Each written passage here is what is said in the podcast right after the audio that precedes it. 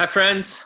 It's great to be with you. Um, I hope you'll be thinking of and praying for Gary while he's away, that he will get good rest and restoration and uh, come back to all of us restored. Um, Gary's been doing this series through this ancient letter called Colossians that uh, Paul wrote nearly 2,000 years ago.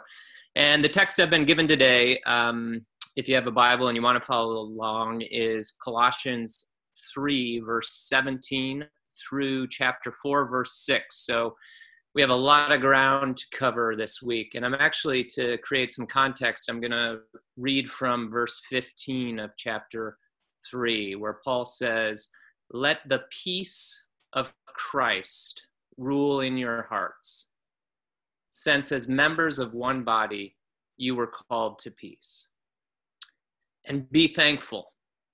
Let the message of Christ dwell among you richly as you teach and admonish one another with all wisdom through psalms, hymns, and songs from the Spirit, singing to God with gratitude in your hearts. And then here's where our text this week picks up. He says, And whatever you do, whether in word or deed, do it all in the name of the Lord Jesus, giving thanks to God the Father through him. This idea to let Christ's peace rule in our hearts, uh, for Paul's original audience, it would have brought to mind the Pax Romana, which was the military imposed peace Rome ruled by.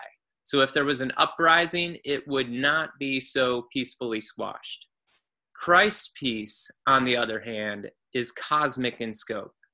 And it's brought about, ironically, by Jesus being the victim of Roman crucifixion.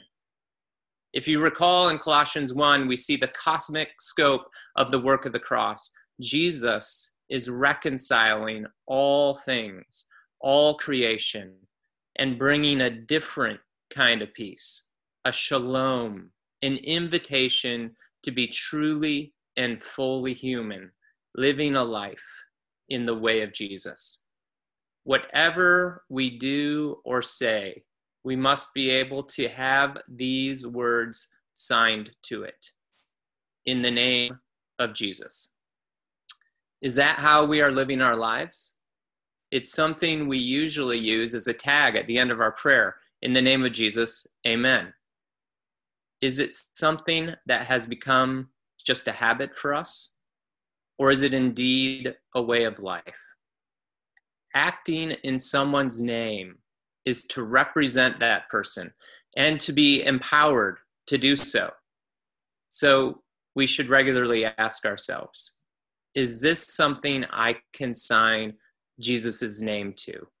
Does it represent Jesus and his way? When we read through the gospel stories and we look at the life and words of Jesus, are the things we are saying and doing today, are we able to sign his name to them? This is an invitation to encompass all of life. Our daily, moment by moment commitment to Jesus is a natural expression of gratitude and thanksgiving. Verse 17 leads us to the next set of verses, which scholars uh, have referred to as the household code, or Paul's kind of rendering of the household code. Now, these next verses, sadly, have been used to oppress women, they've been used to defend slavery. So let's explore these verses together and find a way forward and what they might mean for us today. So, first, let's remember Paul is writing nearly 2,000 years ago in a very different time, in a very different culture. And he says this Wives, submit to your husbands as is fitting in the Lord. Husbands, love your wives and do not be harsh with them. Children, obey your parents in everything, for this pleases the Lord. Fathers, do not embitter your children, or they will become discouraged. Slaves, Obey your earthly masters in everything, and do it not only when their eye is on you and to curry their favor, but with sincerity of heart and reverence for the Lord. Whatever you do, work at it with all your heart as working for the Lord, not for human masters, since you know that you will receive an inheritance from the Lord as a reward. It is the Lord Christ you are serving. Anyone who does wrong will be repaid for their wrongs, and there is no favoritism. Masters, provide your slaves with what is right and fair, because you know that you also have a master in heaven. So uh, Gary decided to go away for this text and hand it off to me. Thanks, Gary. Um, you know, I don't want to dwell a long time on these verses because we have others to get to, but we can't ignore them, can we? They're there. So uh, Paul moves from inviting us to do everything in the name of Jesus, and then he moves to relationships in the home, and then to what we would uh, consider work relationships. And then we'll see in the next set of verses, he gets to relationships in the world. So Paul is addressing people in his day, in his way. And what looks like to be some pretty oppressive language is actually quite progressive for Paul in his day. So let's let's look at that and how that could be. So in Paul's day, there were household codes that gave men rule over their wives, over their children, and over their slaves, and they could treat them in any way they saw fit. So Paul is actually taking people in his culture a click forward by saying there is a greater responsibility here. In the Greco Roman household code, there is never a mention that husbands should love their wives. And as we know, the biblical understanding of love is always self giving love, it is serving others. For children, Paul is taking people a click forward. Children in the ancient world were considered property. And Paul is saying they are to be treated as fully human. They are relational beings. They are owed a dignity as human beings. Parents are called to cultivate the gifts God has given their children and to be careful not to discourage them. In the first century, one third of the population of Greece and Italy were enslaved. Just imagine that. 2,000 years ago, you're in Greece or Italy, one out of three people you see are enslaved. Paul is pushing masters here to treat their slaves as fully human and to remember there is only one true master. Human masters must not function according to their rights, but according to an ethic of love that recognizes that God does not play favorites. Paul says, In everything you do, do it in the name of Jesus. Paul is pushing his culture forward, showing that all of life, from creation on, is brought under and held together in Christ. Paul makes clear that those who are in power must use their power to care for those who are oppressed by the system. In Paul's day, that included women, children, and slaves. True power expresses itself as loving service. We see this in Jesus all the time, don't we? Jesus knew the divine power he possessed, and yet he expresses that power through loving service, like washing the feet of his disciples. And ultimately, we see that power expressed in love and self giving love on the cross. And it's that cruciform pattern that we are invited to live out as we express our love to God and others. This universal divine pattern of dying to self and living a life of love. So, what do we do with this text today? It seems clear to me that the Bible is always pushing human history and consciousness forward into greater love and equality. It is important for us to understand the moral truths we are called to live out from Scripture while recognizing the need to live those out by moving social issues like women's rights, slavery, and human equality forward. Let's take slavery as an example. Our own country was largely built off the enslavement of an entire people group. People use this very text in Colossians to justify it. Yet, by God's grace, people woke up to the evils of slavery.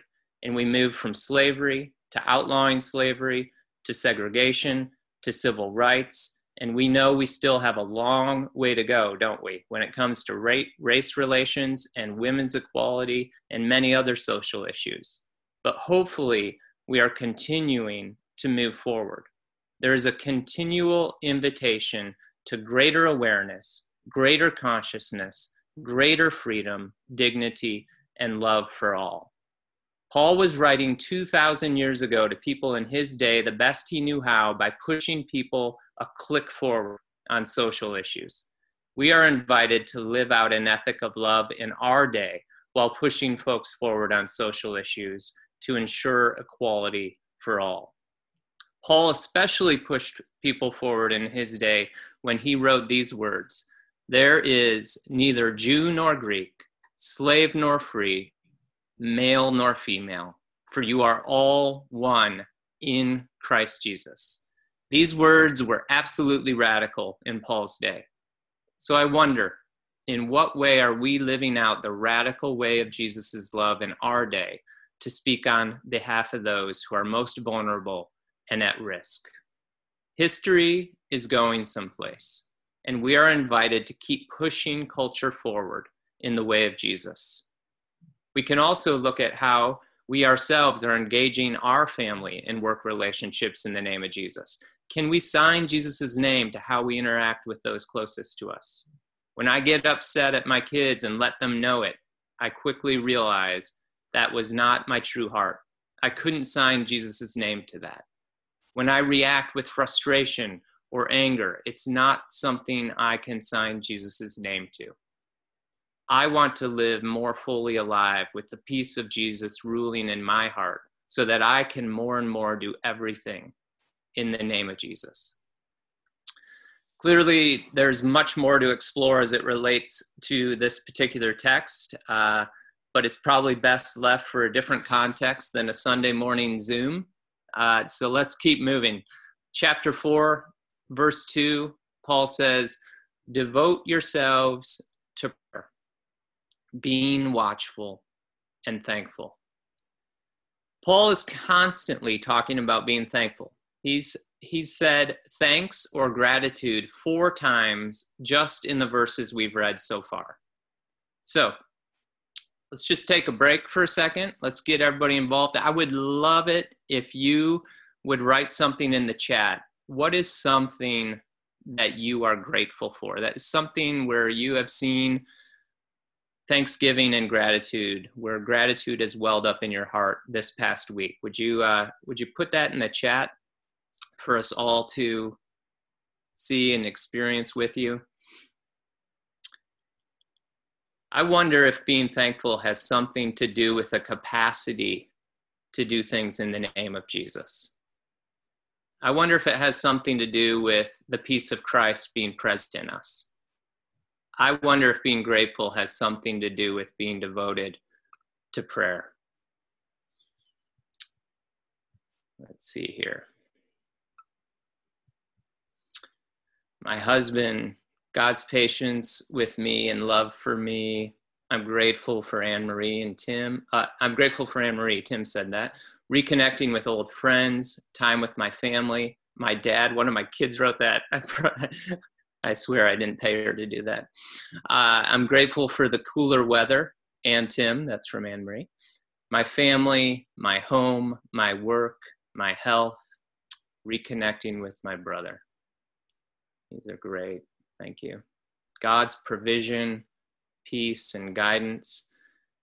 Uh, I read this yesterday and it hit home. What if you woke up today with only the things you thanked God for yesterday? That's great. Thank you all for sharing. I think gratitude and thanksgiving has something to do with just changing our own interior in a way that wakes us up to God's presence all around us. What might it look like to integrate a gratitude practice into your daily rhythm? At dinner or the end of your day, to reflect on your day and simply name that which you were grateful for. It might just begin to shift our consciousness in ways that surprise us. Paul is all about prayer as a way of life. As he says elsewhere, pray without ceasing.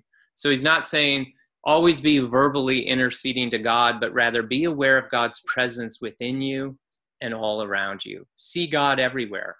Or as Paul says right here, be watchful and thankful. When we have an attitude of gratitude, it is prayer. When we are watchful for God's presence all around us, it is prayer. Every moment is an opportunity to wake up to God's presence. I love the stanza from Elizabeth Barrett Browning where she says, Earth's earth is crammed with heaven, and every common bush afire with God. But only he who sees takes off his shoes. The rest sit round and pluck blackberries. Many ancient rabbis have said that when God appears to Moses in the burning bush, that it was not the first time God appeared in a burning bush to try to get Moses' attention. It was simply the first time Moses actually noticed. We are invited to pay attention to God's presence all around us. As Barbara Brown Taylor says, Earth is so thick with divine possibility that it is a wonder we can walk anywhere without cracking our shins on altars. There's this practice called a sit spot Native cultures have been practicing this for millennia. It's simply you identify a place, preferably in your own yard or close to your home, a place you can return to often, and sit in the silence and absorb the presence of God all around you. You take notice of how the ecosystem around you is slowly changing and evolving, just like you are slowly changing and evolving. We often want our transformation to happen like fast food. We want it to happen right away. It most often does not work that way. Our transformation is not immediately visible. It is the slow work of God in us, just as the changing of the seasons slowly happens around us. A life characterized by prayer recognizes our dependence on the Creator who holds all things together. We are invited to live in right relationships, reconciled in and through Christ. Paul continues and says, And pray for us too, that God may open a door for our message, so that we may proclaim the mystery of Christ, for which I am cha- in chains. Pray that I may proclaim it clearly as I should be wise in the way you act toward outsiders. Make the most of every opportunity. Let your conversation be always full of grace, seasoned with salt, so that you may know how to answer everyone. Paul is writing this letter from prison, and he continues this theme of doing everything in the name of Jesus, moving from family relationships to work relationships to all people. There's no heavy burden here to convert anyone rather a way of being in the world that is different, a way of wise living, love, kindness, joy, and hope. To see the divine image in each person you encounter and have conversations of grace with the capacity to answer everyone. So it's not a monologue telling other people what you believe and what you think they should believe, but a conversation that lives into the Christ mystery the mysterious rhythm of death and resurrection. There is a way of talking about our faith without being dogmatic about it. I remember one time I was in a public space reading a book about the passage in John 4 where Jesus talks with a Samaritan woman at the well. And this guy who was sitting near me, he asked what I was reading. So I told him and he mentioned that he went to church sometimes when he was a kid but hadn't been in many years and so we continued talking and i simply told him what i was reading about and the story of the woman at the well and jesus and he kept saying things like jesus said that? Jesus did that? Here's the thing. So many people in our culture have an image of Christianity that is negative because of what they hear in the news or because they think God is a punitive God who is out to get them. They don't have a sense of the all embracing love of who God really is and who Jesus really was and is. I like to talk to people about Jesus in terms of the rhythm of the universe. Uh, with friends I have who love science but want nothing to do with God, when we have conversations about things that we both have commonality around, the cycle of death and renewal that is embedded in the universe, that's where we can find common ground. We need new, creative, and innovative ways to have faith conversations with people.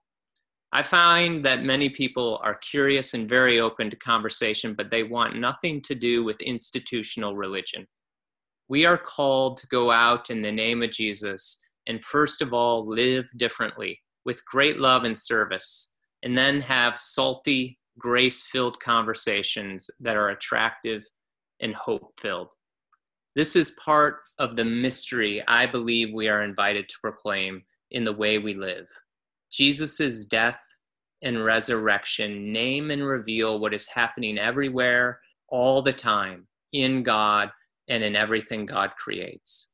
The divine mystery of transformation is seen in the entire universe. This is why elsewhere Paul talks about us being united with Christ in suffering, in death, and in resurrection. We are invited into oneness with Christ in living out the pattern of loss and renewal. Part of the mystery is that God uses the things we think will destroy us to transform us the brokenness, the heartache, the hurt, even our own sin. This is the constant pattern of all growth and the constant invitation of transformation. That is something universal to all humans. Suffering leads to either deep bitterness or deep transformation. That is common ground we can talk about with others, isn't it? The mystery revealed in the death and resurrection of Jesus is the mystery we are invited to mirror. God is infinitely self emptying. Love is the shape of the universe. The very nature of God is love. God doesn't decide to love us based on our behavior. God is love. And that love extends in and through Jesus, showing us how to live into the mystery of death and resurrection. We avoid death experiences, however, don't we? Yet in avoiding death, we are ironically avoid a full life. The old self always has to die more in order for the true self to be born. Yet we resist this experience. I don't like it. Who wants to experience loss and heartache? Who wants to die to themselves? Yet Jesus says, unless a grain of wheat dies, it remains just a grain of wheat. But if it dies, it bears much fruit. Here, Jesus again shows us from the rhythm of nature itself that it is the rhythm we are invited into.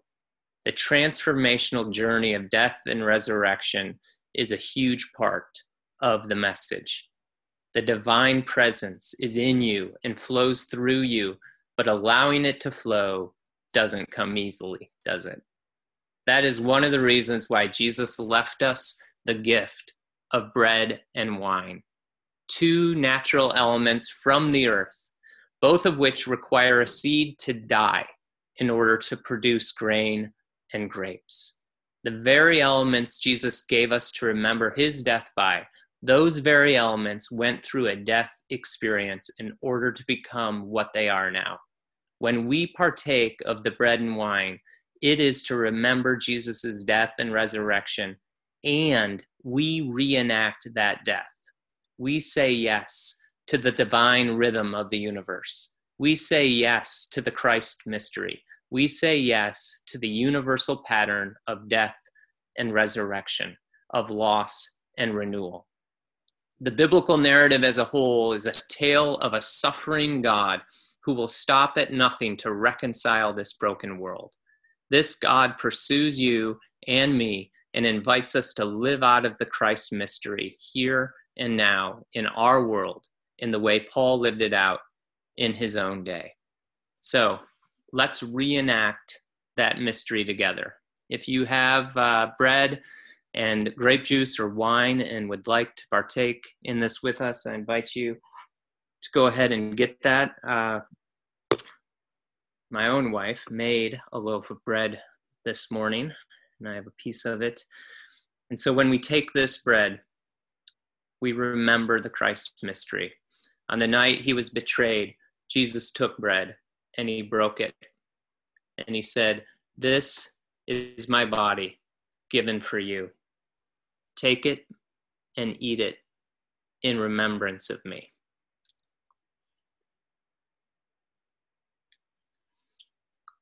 And in the same way, he took the cup. He said, This is the cup of the new covenant in my blood. As often as you drink this, do it in remembrance of me.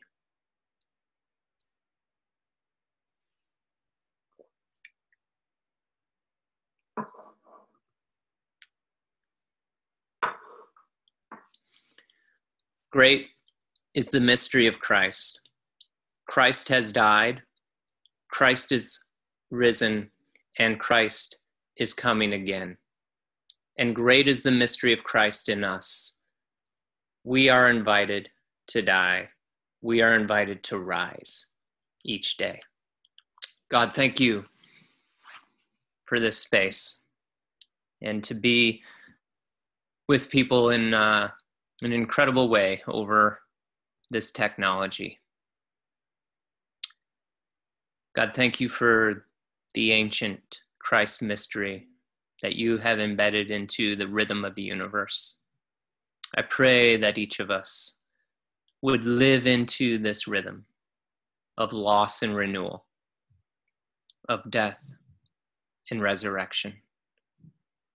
May we be a people who can move forward and do everything in the name of Jesus. Amen.